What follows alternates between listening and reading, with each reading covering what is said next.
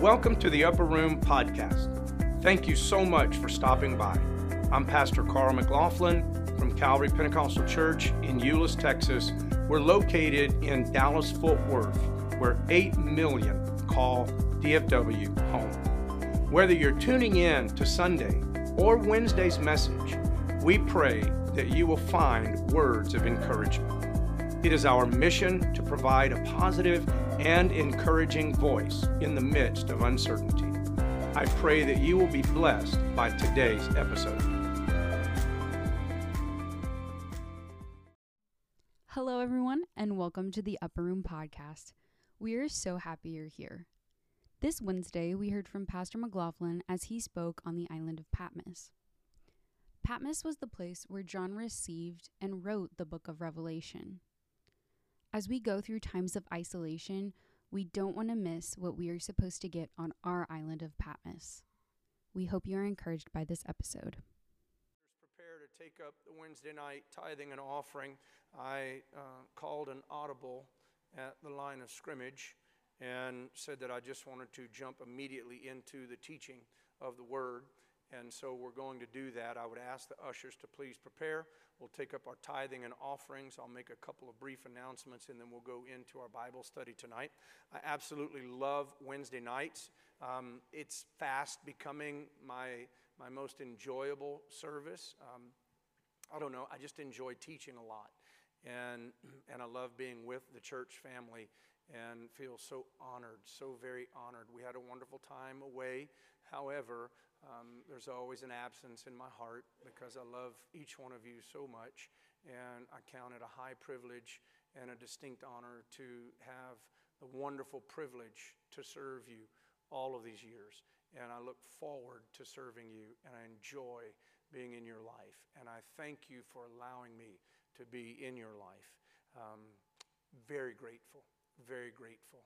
I guess a little bit of nostalgia and just a lot of reflection the last couple of weeks and just feel highly, highly honored. Some of you sent me text messages um, this week and very thoughtful, heartfelt text messages. And I want to say thank you so much. It means a lot. It means a lot when I receive text messages just like that. And I'm so very, very grateful. Let's pray. We'll pray a blessing over the tithing, the offering, and then we will begin our Bible study. Lord, we love you so much, and we know that you are such a faithful provider to us. And as you supply our every need, we certainly want to give back to you, Lord. Pressed down, shaken together, running over. We trust that. We do not give so that you will give back to us. We give as an act of worship. You choose to give back to us, Lord, we'll just return it right back to you, and we'll keep this great relationship going, Lord. We love you. We give you praise in Jesus' name. Amen. Brethren, if you would please come and you may be seated while they are waiting on us. Um, I do know that we are doing something brand new this year. Normally, we work with Six Stones and we do Night of Hope. In lieu of Night of Hope, we're doing Families Feeding Families, and this is led by the Dolores family. They have many, many people that are assisting them and helping them. And what they are looking for from Calvary for sure is quite a few volunteers. And so, if you would like to be involved in feeding the community at Thanksgiving, please see Brother Dolores and talk to him and get your name on that list. And it will be a, an incredible blessing to our community. The goal is 700 to 1,000 families and, and it's going to be an absolutely incredible witness in the city, and it will take place right here on the frontage, the two and a half acres that we own. And so we're looking forward to that. Again, I do want to announce this weekend is going to be an absolutely incredible celebration um, where we're going to be at Macy and Donnie's wedding and looking forward to that wonderful time. I text Macy um, asked her to give me an outline, and uh, I wasn't talking about an outline for the next five years of her life. No, she's a very detailed person.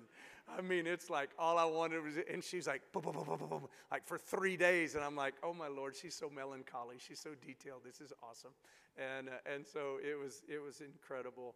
Um, had the wonderful privilege of doing premarital counseling with them, and now look forward to all of that culminating on a beautiful wedding day. I want to talk to you tonight from my heart. As many of you know, I, am teaching a class. Some of you may not know. I'm teaching a class right now on eschatology. Um, I taught uh, what is Gog and Magog? Who is that? What is that? Uh, that has to do with end times. That has to do with um, the study of future events. And, and because of that, and because I am immersed right now in the book of Revelation and in the book of Daniel, many, many things are emerging from my reading and my study. Um, and this lesson that I'm going to teach to you tonight is something that has definitely emerged out of my study. Um, I'm just going to hit some highlights. I'm just going to I'm just going to share some thoughts that I have from Revelation chapter one. And, but I have had this on my mind pretty heavily, and I want to share it with you. I'm not going to begin reading a scripture, but I will share quite a few scriptures with you. But here's my subject tonight don't miss what you are supposed to get on Patmos. Don't miss what you are supposed to get on Patmos. And someone said to me, Brother McLaughlin, how in the world are we to get something on Patmos when we don't even know what Patmos is? It's kind of like it's kind of like the man.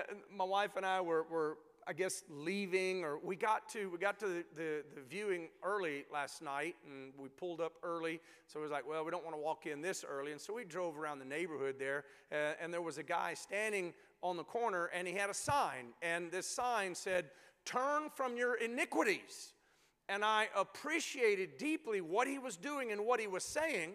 But I looked to my wife and I said, Baby, 95% of the people driving by have no clue what iniquity means.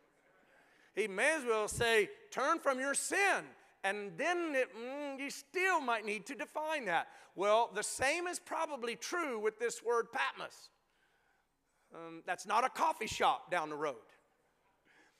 Patmos was an island, and you see, you see the shoreline, but then you see almost like an Alcatraz. You know what Alcatraz is? Okay, so picture Alcatraz. Patmos was much like that. It was an isolated place. We have all had our personal Patmos. It's that place where we wonder why, we wonder how, we wonder who, and we wonder when this is going to be over. Without Patmos, there is no book of Revelation. Without Patmos, there is no revelation of Jesus Christ. And if anyone ever asks you, what is the book of Revelation about? The book of Revelation is not about seven spirits coming out of three green frogs. I know that that finds itself in there, and there are many symbolisms and there, there are many um, analogies and metaphors there. But in, in short, the book of Revelation, the book of Revelation is the revelation not of John, the book of Revelation, some of the students got that wrong on their quiz. The book of Revelation is the revelation of Jesus Christ. If you want more of Him, He may send you to Patmos. If you want Him to reveal Himself more deeply, He may need to put you in prison because without prison, there is no revelation.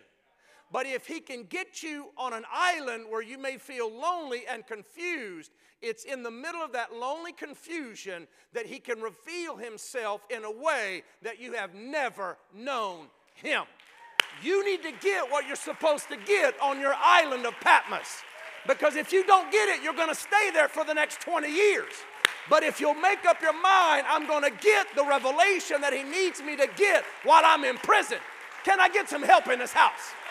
Somebody needs to come to church tonight and recognize if he's got you locked up, it's because he wants to reveal a key to death and hell. And so God will put you on Patmos so that he can give you a revelation and a deeper knowledge of who he is. Sometimes God allows us to be banished on an island called lonely and confused to reveal more of who he is. The next slide will take somewhat of an aerial view or perhaps a, a 30,000 foot view. And so we will zoom out We will take a look at the map, and, and the, the, the yellow highlights are the seven churches, or the location of the seven churches of the book of Revelation that are located in Asia Minor. And so then that little red circle you see is the isle or the island of Patmos. Nobody wants to be banished to Patmos. And then if you look a little bit to the left, you're going to see Corinth, you're going to see Athens. If you look a little bit to the right, you're going to see Galatia, Cappadocia, and, and many of the areas in, in which um, Paul traveled. And as you read the Bible, um, this is where it was actually taking place. And so you see here, you see Pergamum or Pergamus, and you see Thyatira, Sardis, Smyrna, Ephesus, Philadelphia, and Laodicea. You see them, but then the, the way that God spoke to John about these seven churches is he had to put him on an island. He had to put him in a place that he could give him revelation. Patmos was a volcanic island composed of largely rocky and treeless landscape. You weren't going there for a family vacation. It was an unwanted island to which the Apostle John was imprisoned. But it's also the place where he received and he wrote the book of Revelation. The island is about 10 miles long, 6 miles wide, lies off of the southwest coast of Asia Minor, which would be our modern day Turkey.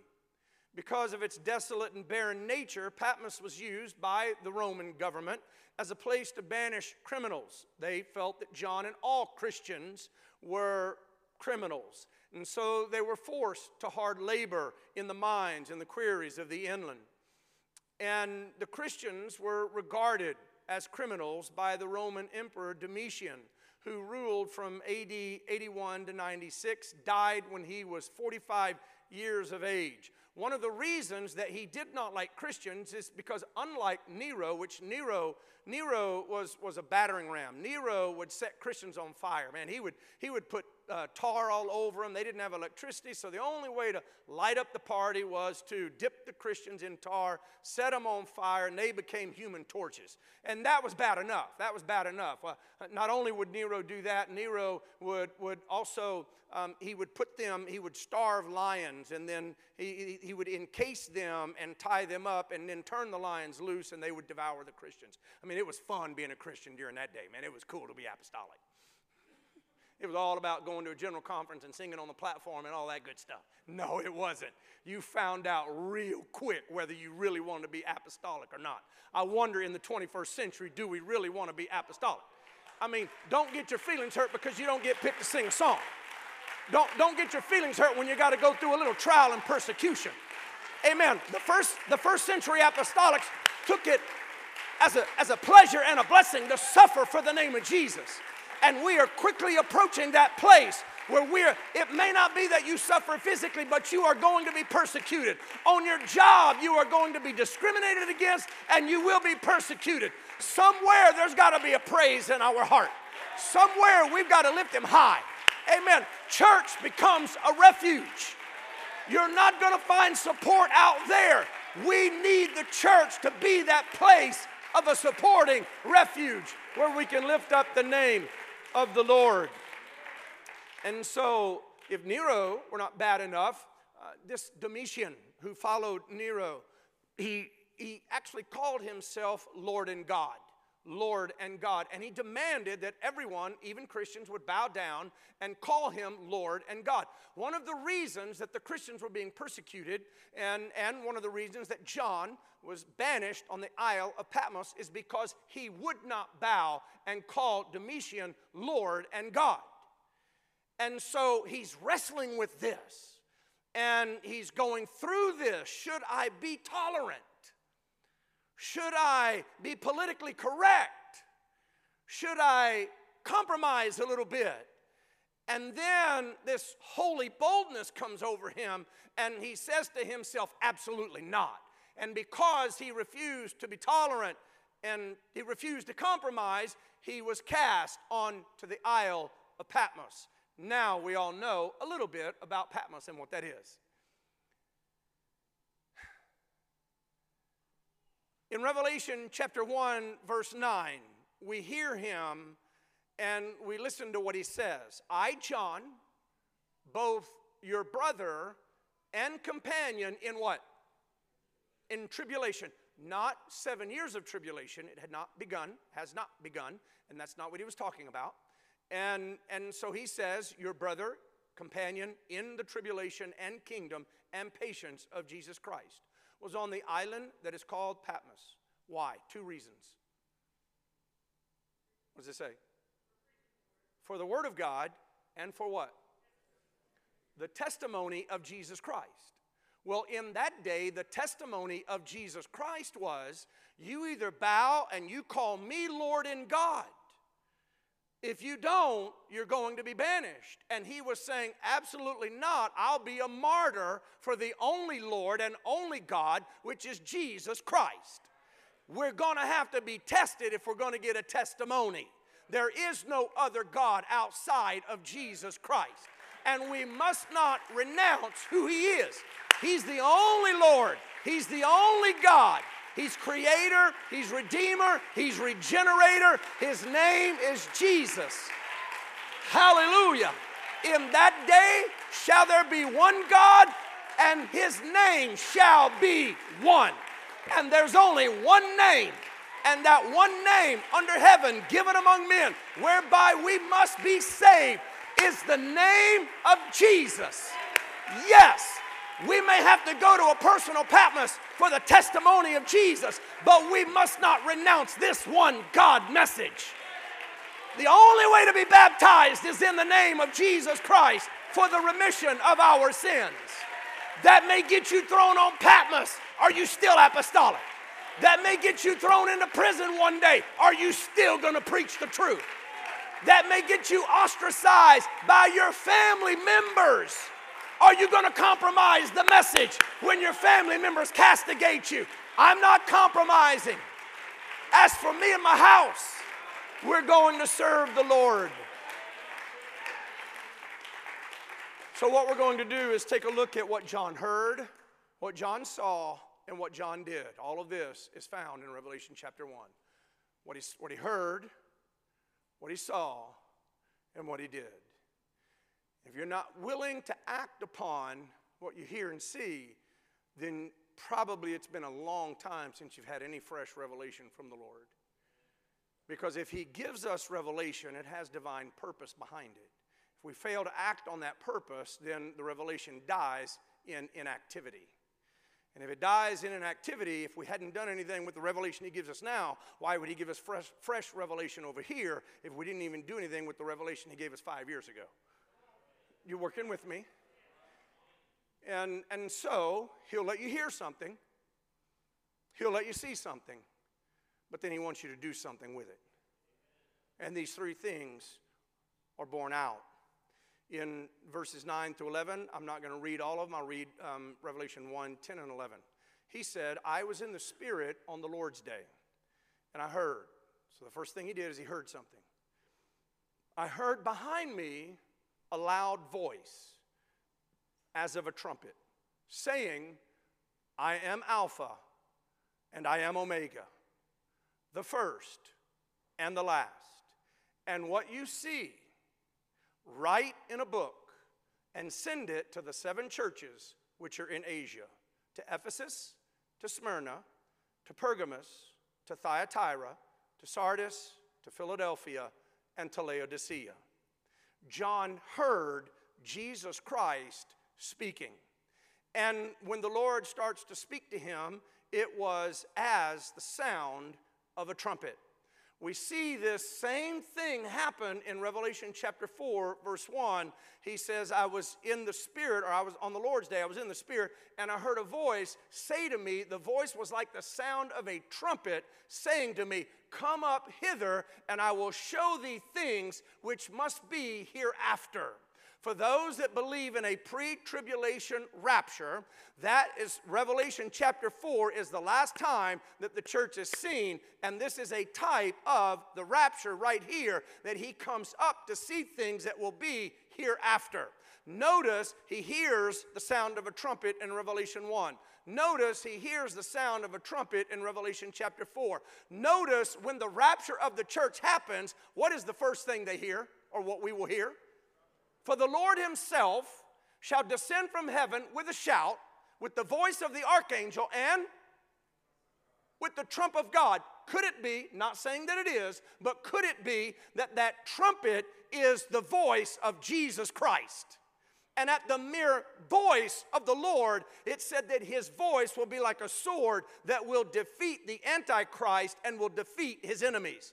Can I tell you something right now? All it takes is one word from God to defeat the enemy.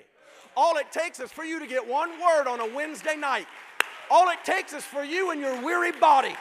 All it takes is for you in your lonely, confused state on Patmos to get one word from the Lord, and the devil's to be defeated. I'm just telling you right now, all of the energy that it took to get to the house of God on a Wednesday night, and God can speak a word, and it's like a trumpet. And anytime a trumpet sounded, it was a declaration that the enemy is defeated and victory is ours. You better get what you're supposed to get on Patmos. God is a God of victory. When you're in your loneliest time, when you are in your most confused time, He still has a word for you. And it has the sound of a trumpet. That means it has a quickening power, it has a forceful power. Just as His voice, or just as that trumpet will sound, and the dead in Christ shall rise first. This is a catching away. This is a, it means to steal away. It means a force, a G force, a force that will take you from one place and transport you to another. That's what's going to happen in the rapture. His voice is that powerful. His voice is that powerful. This is what he heard. After he heard these things, this trumpet like voice, he saw. In verses 12 through 16, I won't read all of them, but verses 12 through 16 describe what he saw, describes what he saw after what he heard. So he saw vision. And really, this is the crux of my message tonight. And this is what I want you to get is what he saw and who you are in relation to what John saw in this very first chapter of the book of Revelation. He saw the glorified Christ where? In the center of the lampstands, or in the center of the golden candlesticks. The golden candlesticks or the lampstands, same thing. New King James Version uses lampstands. The KJV uses golden candlesticks. All the same thing. Represent the seven churches who would receive the book of Revelation. Each of the local churches were supposed to be the bearers of light in a very dark place in the world, so that even under severe persecution and pressure, there was going to be something burning fiery bright in the middle of those churches. But notice where he was. He wasn't on the outside, he wasn't on the periphery, he was right in the center of every single one of the golden candlesticks. Can I just tell the church in Euless right now that there's only one place that Jesus Christ needs to be in this church. It's not on the outside, it's not just on Sunday, but not Wednesday. It's not just on Wednesday, but not Sunday. It's on Friday. It's in the center of Calvary Pentecostal Church. If he was, that's what he, he said, Look, John, I know you feel like you're on a lonely island, but you need to know something, even on your island, on your Patmos, you're still part of the church. And I'm in the middle of your life. You need to know I am in the middle of the golden candlestick. And he purposely positioned himself to be in the middle so that no matter what you go through, he's in the center of it all. God, I need some. No matter what kind of political pressure we're going through, if the Roman Emperor Domitian is trying to attack you, if hell is trying to attack you, Jesus said, I am in the center of your life. And if they try to touch you, they've got to mess with me and they don't want to mess with me because all it's going to take is a word to come out of my mouth and they're going to be defeated. God, I wish I had some of you sitting on the, on the pew to help me in this place right now.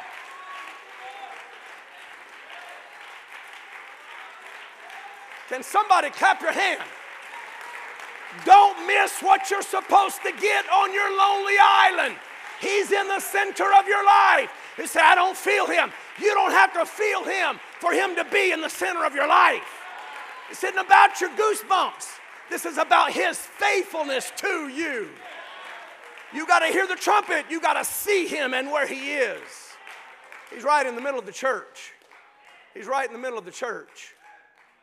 He's right in the middle of the church. Revelation 1 12 and 13. Then I turned to see the voice that spoke with me.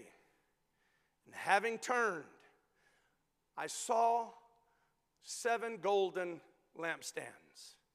And in the midst of them, right in the middle of them, one like the Son of Man. He chose, he strategically chose to be seen right in the center of every one of those seven churches. Didn't mean they were perfect, far from perfect. Thus, far from perfect. But he doesn't look for perfection to show up in the center of the church. The church gets perfected because he's in the center of the church. He didn't come in the center because we're perfect. He comes in the center to make us perfect one day when we arrive there. We need him. He doesn't need us, but we need him in the center of the church. He's not looking for us to work our way into perfection. He's looking for us to worship our way into Him being in the middle of the church. We need to learn some things on our island. He may put you on an island because you haven't made Him center in your life. He may put you on a lonely, confused island because you just have Him on a shelf. He's just on the shelf, and when you need him, you pull him off the shelf, rub on him, and say, Pop out, Jesus, do something for me, and I'm gonna put you back on the shelf. He said, Oh, really? Get ready to go to your island. Get ready to go to Patmos. I'm to have to let you go through some pain so that I can bring some power into your life. I'm to let you go through some ruin so I can bring a revelation into your life. Don't miss what you're supposed to get on Patmos.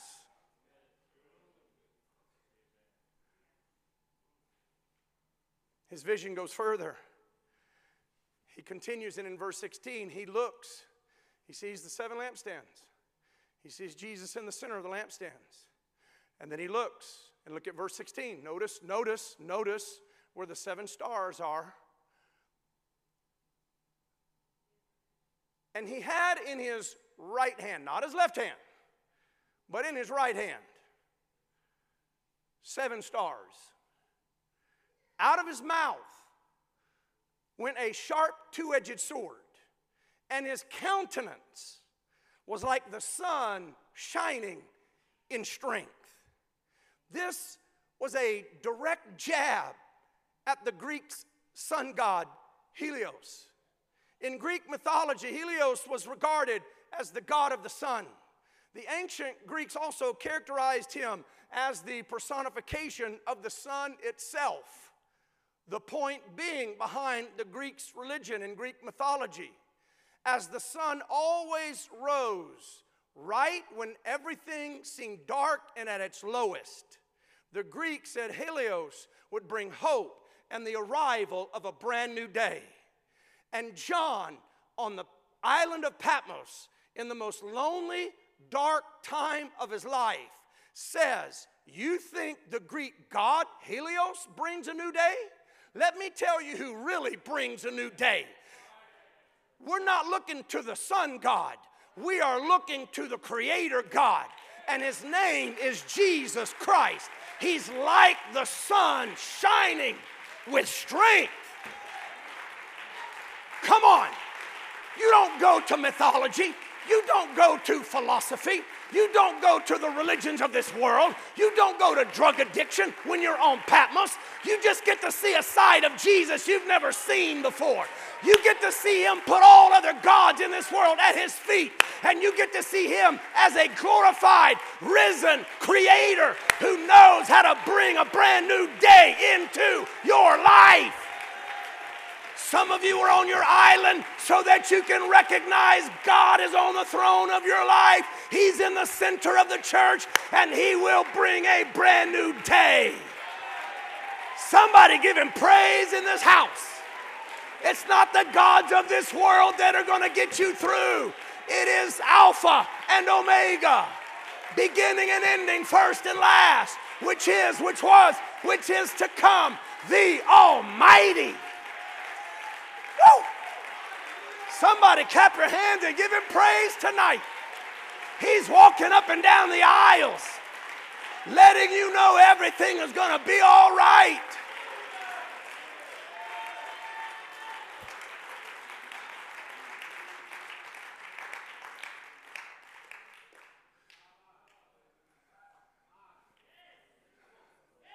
So when you hear something and when you see something, and I just touched the surface of what he saw, there's much more to unpack there, but I won't on a Wednesday night. Unless y'all want to turn it into a five week series and Ron will just keep. We won't do that. It was the only reason that the Lord let him hear something, the only reason that the Lord let him see something is because the Lord wanted him to do something. And what he did first is probably very insightful as to what each of us should do first when we truly hear him and we truly see him. John fell at his feet as dead. He was so in awe of the King of Kings and the Lord of Lords that he literally fainted in the presence of the Lord at his majesty and at his holiness.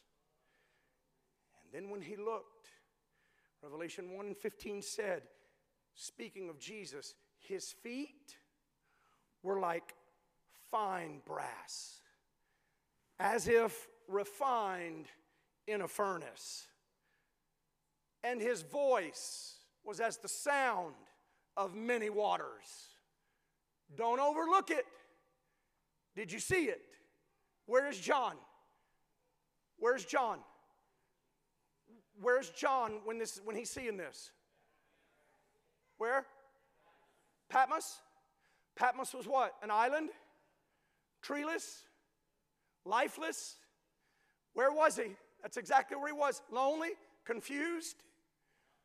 Was he going through a furnace?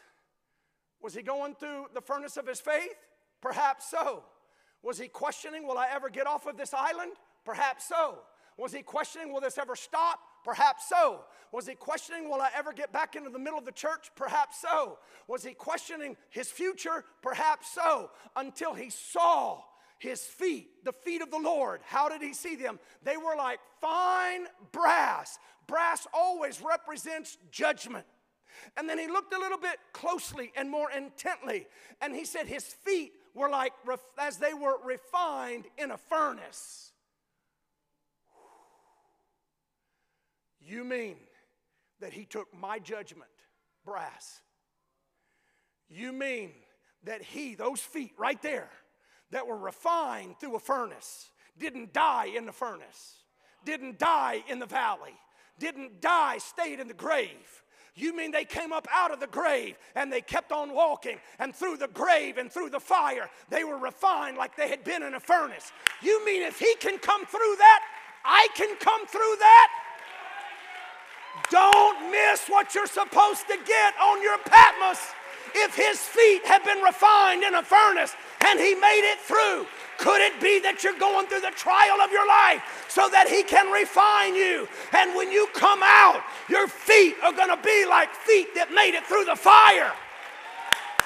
You got some of you when you run the aisles, you got to know that those feet have been through the fire.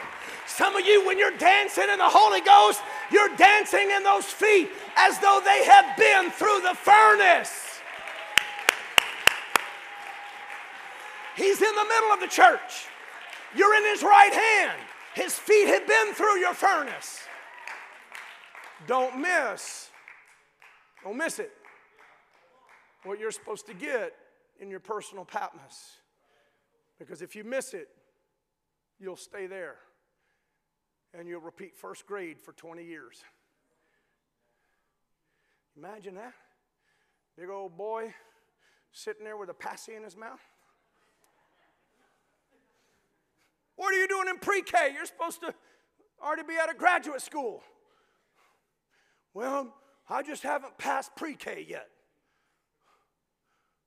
Big old boy should say, dude, you should be way out of here.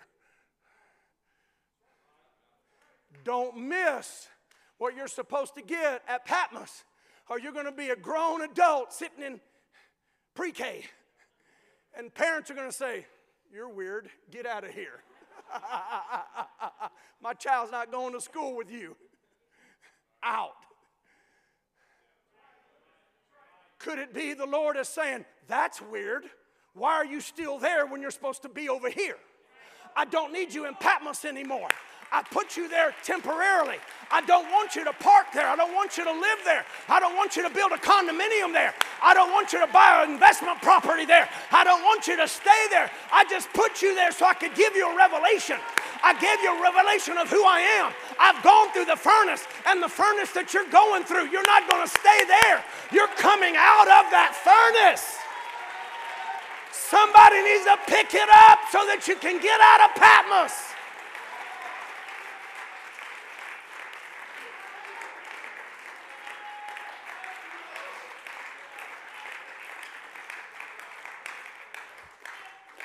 What God does and where God is demands a response from the church. So John sees, or John hears, John sees, and John does. He writes in a book. He falls to his feet, and then he gets up and he starts writing, and he gives the revelation. Revelation chapters 1 through 3 are about the revelation of Jesus Christ and then the revelation of the seven churches. Revelation chapter 4 through Revelation chapter 18 are about tribulation, the rapture of the church, and tribulation and great tribulation. Revelation chapter 19, 20, 21, and 22 are about the millennial reign and our eternal state. That is the summation of the 22 chapters of the book of Revelation. When he looks, when John looks and he sees, he sees seven golden candlesticks. Important is the law first mentioned. The golden candlesticks were first mentioned in Exodus chapter 25 and verse 31, and their purpose was to light up the temple. They did not have the luxury of the lights being on a computer and clicking a button and hoping that they all come on the right way every service. And when they don't, you just want to go back to a little switch that you go, whoop. Makes it easy. They didn't have all that. They had lampstands. They depended on the lampstands to light up the temple. There were seven of those, which represents the seven churches, or is a type of the seven churches. And so you see that there are three, there are three branches on one side, three branches on the other, but there is a center shaft that represents Jesus Christ being in the center of the church. On these lampstands, law first mentioned, on these lampstands, there were flowers to produce a beautiful look inside the temple. But more importantly, there were bowls. And in these bowls, they were to hold oil. And in, with that oil, they were to produce fire. And the fire was to never go out.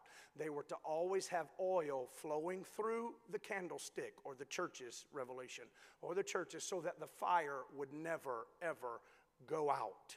They were to light up the temple. There were seven bowls and seven flowers. The Bible says in the law first mention, you pick some things up. They were beaten. The King James Version said, Take the pure gold and beat these candlesticks or this gold until you shape the candlesticks. The New King James Version says, Hammer the gold. In other words, you don't even get its true purpose until it's been beaten and hammered. I'm talking about getting what you're supposed to get on Patmos. By the workmen, they were elegantly shaped to beautify the temple. But more than looks, they were carriers of the fire. They had oil flowing through them 24 7 so that the light would never go out in the temple.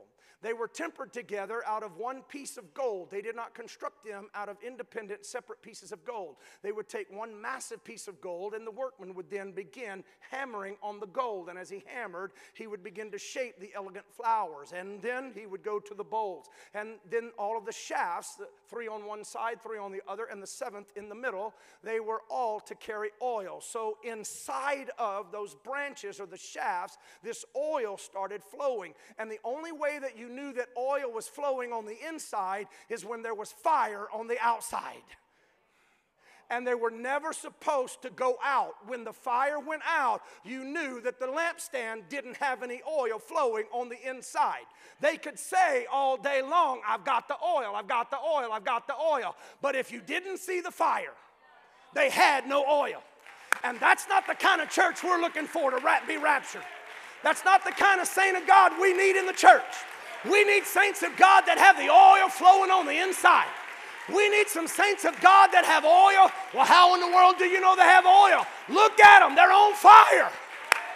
Look at them, they got what they were supposed to get on Patmos, and they didn't leave backslidden. They didn't leave quitters. They didn't leave non committed. They left on fire. Can somebody give him praise in this house? Come on, lampstand in Euless, Texas. It's time to let the fire flow.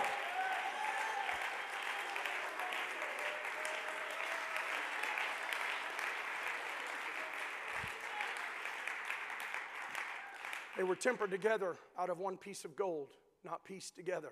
In Revelation chapter 1, that was the law first mentioned, Revelation chapter 1. The candlesticks are not objects of gold, they are the hearts of men and women in the seven churches who were supposed to be much like that one gold piece, totally unified together. Totally unified together. He said, The reason that I showed you this picture in Exodus chapter 25, it was one piece of gold, is so that when I got all the way over into Revelation chapter 1, that you would know, just as it was in the Old Testament, was nothing more than a shadow and a type of the substance that was to come. And so when there's the law first mentioned, there's progressive revelation that brings you along to the last mention of the term or the concept or the principle. And so the law first mentioned, progressive revelation comes along and it is supposed to culminate in the church. If there's ever been unity in the church, are you working with me right now? That's why one little issue will try to fall in the youth group and create division because the author of confusion, Satan, would love to tamper with God's divine purpose. That's why hell would like to drop division and discrimination and isolation and separation in the church because he doesn't want the fire falling, he doesn't want the oil flowing. And you can't substitute all of those things for oil and still be the church. And when you've got the oil and the fire burning, it's going to burn some things out of the church. You can't identify with the true apostolic church if you've got those spirits and attitudes working in your life. You would be more like the Babylonian church or the prostitute church that's mentioned of in Revelation 17, that you'll just mix anything and everything, throw it together, and say, let's have church. That's not what we're after. We're after the pure oil, we're after the hammered gold. Gold always represents deity. And sometimes God's got to let you be hammered so that more of Him comes out of you. You better learn what you're supposed to learn on Patmos if you want out of Patmos.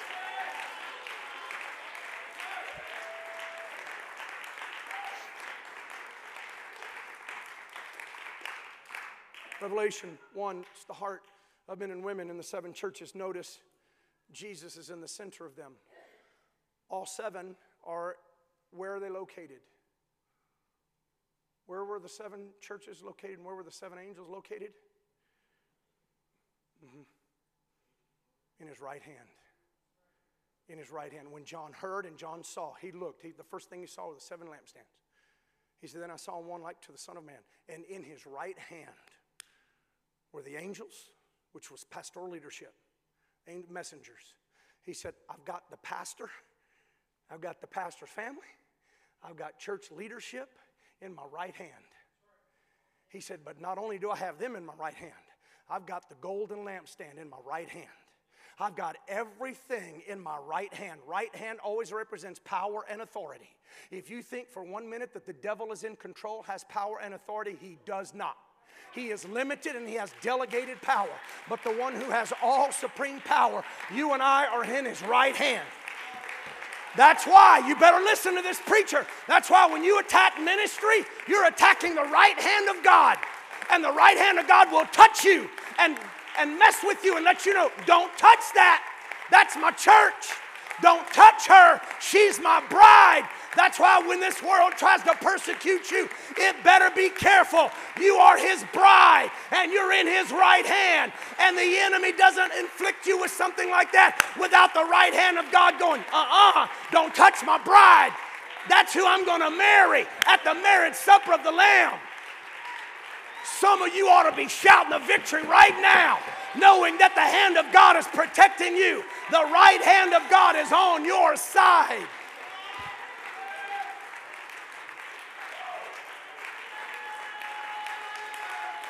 Woo! He said, I got you right here. I've got you right here. So the rhetorical question of the book of Isaiah is answered here. When Isaiah asked the question, it was a rhetorical question Can a nursing mother forget her sucking child? Yea, they may forget, yet I will not forget you. Behold, I have graven thee upon the palms of my hands, and thy walls are forever before me. He said, And what mother do you know that would ever walk out on a nursing child? we wouldn't even call her fit to be a mom. And he said, but there would even be some that would walk out on their nursing children. He said, but I will never leave you. I've got you right here, graven on the cross. Listen, when he went to the cross, he defeated the enemy. He put you in his right hand. And though people will forget you, people will throw you on Patmos, he'll come onto your Patmos. He'll give you a revelation and tell you, I will never leave you. I will never forsake you. I've got you in the middle of my hand. I've got my power. I've got my authority and I'm going to exercise my power and I'm going to exercise my authority in your life. You're in my right hand. Lampstands and pastoral leadership, you're in my right hand. Whole church, you're in my right hand. You're in my right hand. We need to learn where we are. Can we clap our hands and give him praise? I know there's a lot of craziness I know there's a lot of pressure. I know there's a lot of stress going on in all of our lives. But the bottom line is we're right here in His hand. It doesn't matter what we're all going through, we're still in His authority. We're still in the middle of His power. He's in the middle of the church.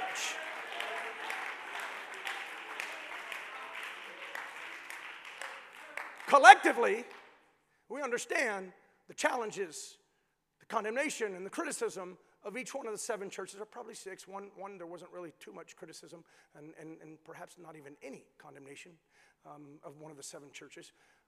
But, but here's the deal he was in, collectively and corporately, he was in the center of every one of the churches. Individually, individually, he may not be.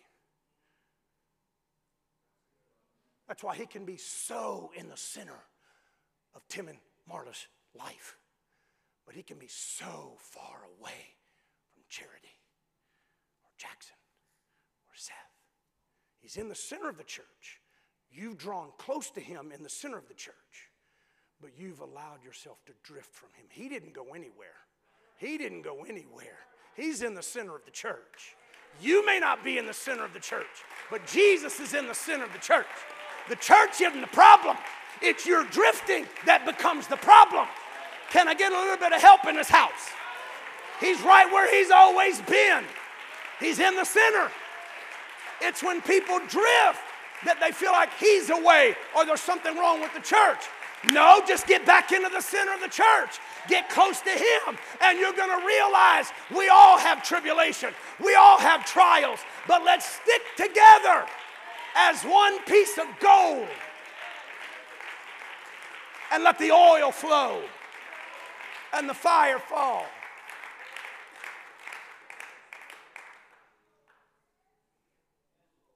Remain standing. What does Jesus do when John faints as he sees him? He said, I saw the Lord and I couldn't handle it. I just, I just fell. What does he do? Revelation 1 17 through 20 tells us what he did. John said, I fainted and I fell out. I couldn't, couldn't, the sight was too much for me. It's the presence of God. You watch people falling out. He laid his right hand on me. There it is again. His power and authority. He said to me, Don't be afraid.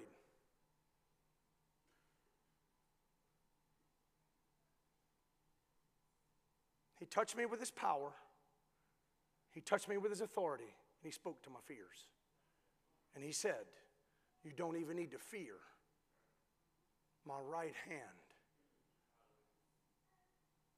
My right hand, God in flesh, on the right hand to reveal the power of God, not a second person in a Trinitarian Godhead, the invisible God becoming visible to exercise power and authority in human flesh.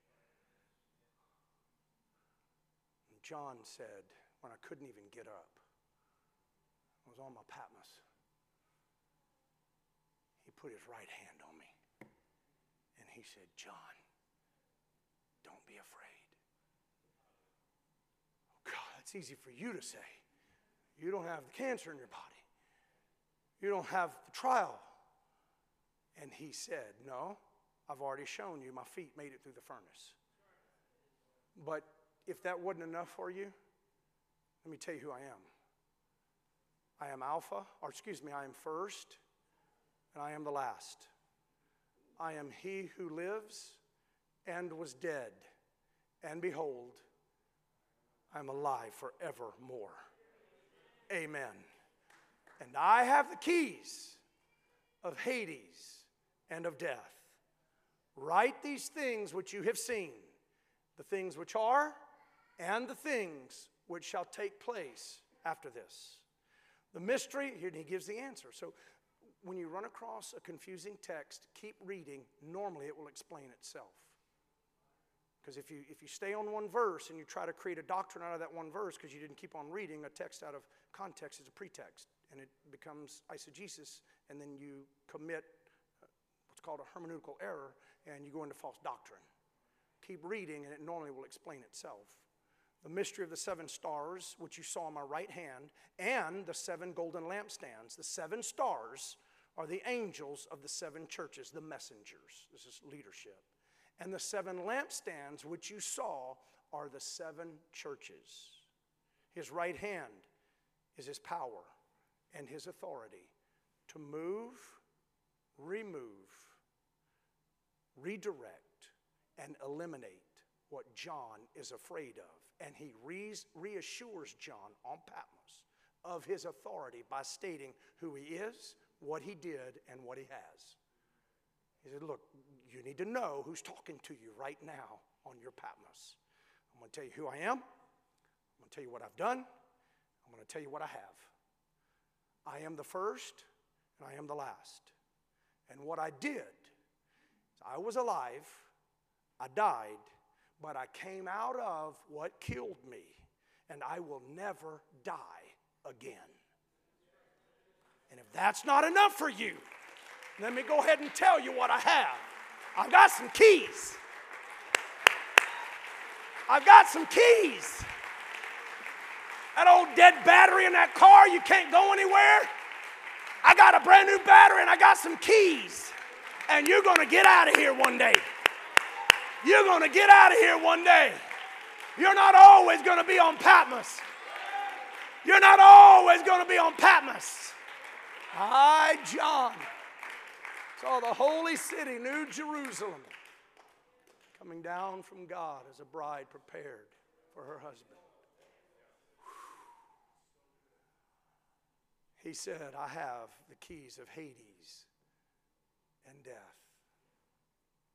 Up to Calvary, up to Calvary, up to the resurrection, somewhere between the first and third day. Hades was the abode where the spirits of the dead went, as almost like a little compartment. And they were held there. And this is played out in Luke chapter 16 when you see at least three compartments you see heaven, you see paradise, you see hell. You see this great gulf fixed. But when he died on Calvary and he went into the grave, he went into that compartment and he led captivity Hades led captivity captive, where he now Before then, people would go into this place of the abode when they died. But after the resurrection, and I read it today in the hearing of those that were at Sister Shepherd's funeral, to be absent from the body is to be present with the Lord. That happened when he was resurrected as the first fruit of the resurrection. And now we, which are alive and remain, are going to be caught up. We follow the first fruits. And so now there's no more place of the abode. It is immediately into the presence of the Lord. He's got the keys. There's no more penalty box. There's no more holding place. Can we clap our hands to the Lord? Woo! He unlocked some doors and he opened it up and said, Come on, come on. I'm first and last. I'm Alpha, Omega. I'm beginning and ending.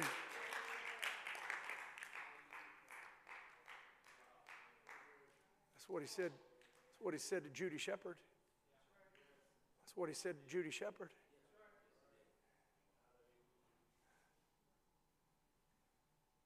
Open the door.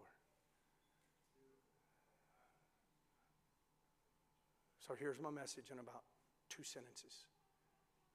This is what the Lord spoke to me today to tell you. You, this is from the Lord, you are in my right hand. I am in the center of your life.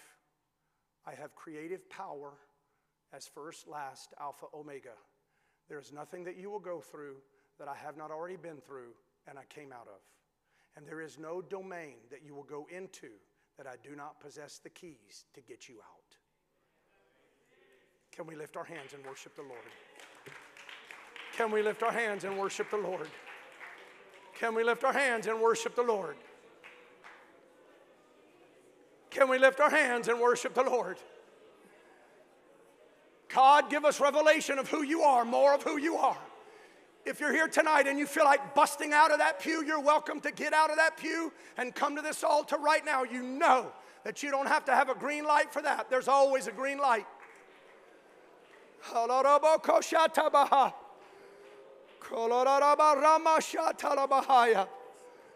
Kolorabo yando.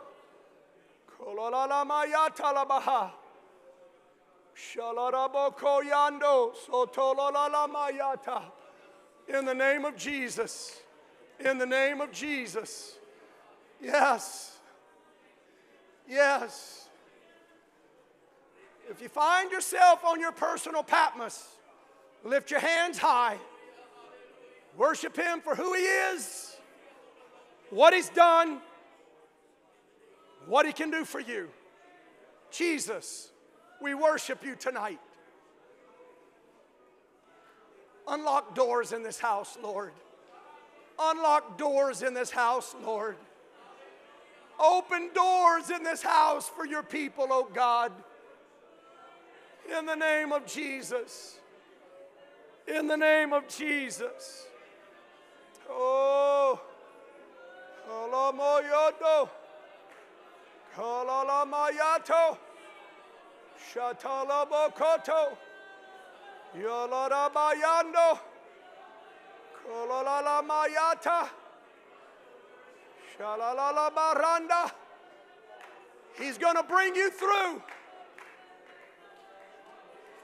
Refined in a furnace, and you're going to come out better. Like pure gold, and oil's going to flow through your life and your ministry. Beaten and hammered, but in divine purpose to be repositioned for His will. Yes? Go ahead. Hallelujah.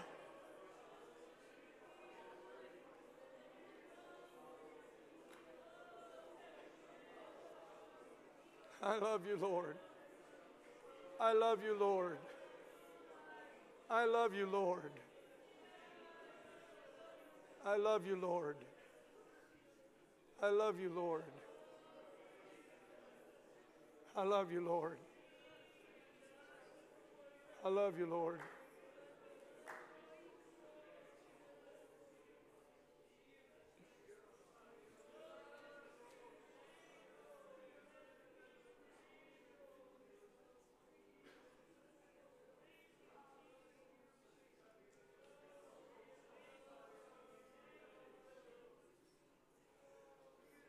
Why are you afraid to cry out to Him? You're feeling it on the inside. What's stopping you right now? What's choking you right now? What's trying to stop the oil from flowing? What is that? Identify that and put it in its place. Don't be controlled by that. Don't let that control you.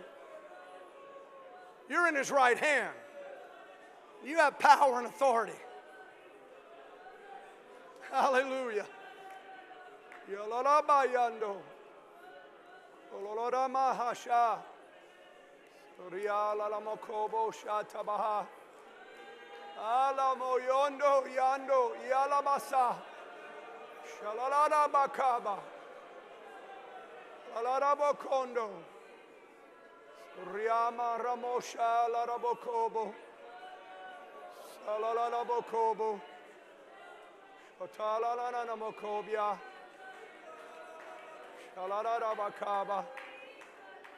Salararabokobo. In the name of the Lord. In the name of the Lord.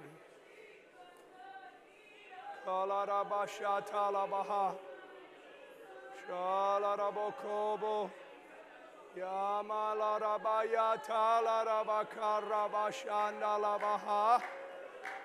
Holy God, have your way.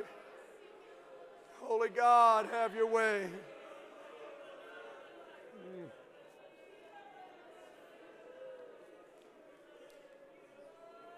Mm.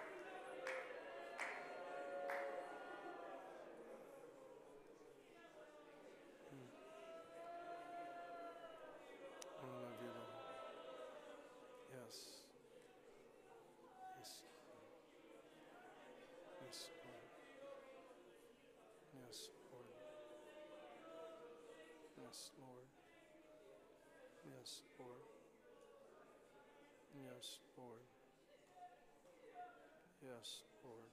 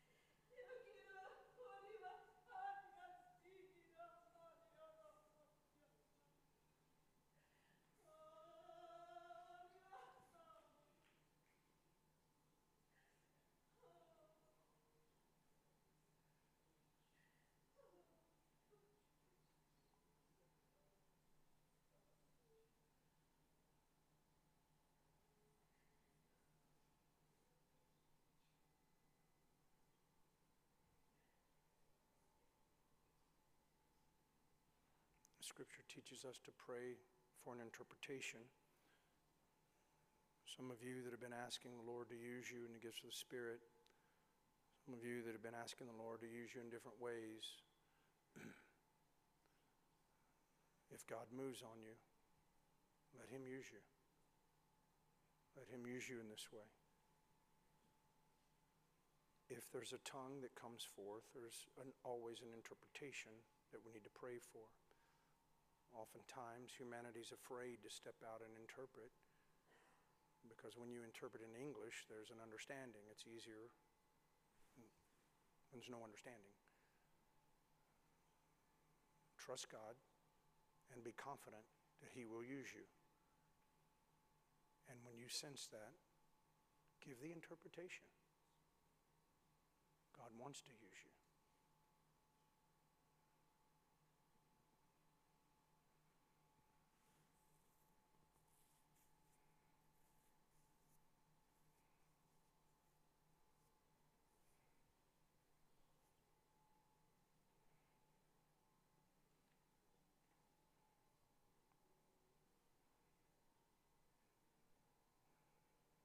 We love the Lord together. Lift up our voices to Him.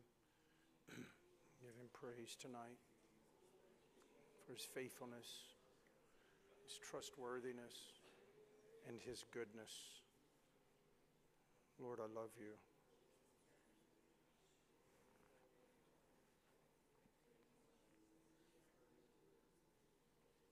Lord, I love you.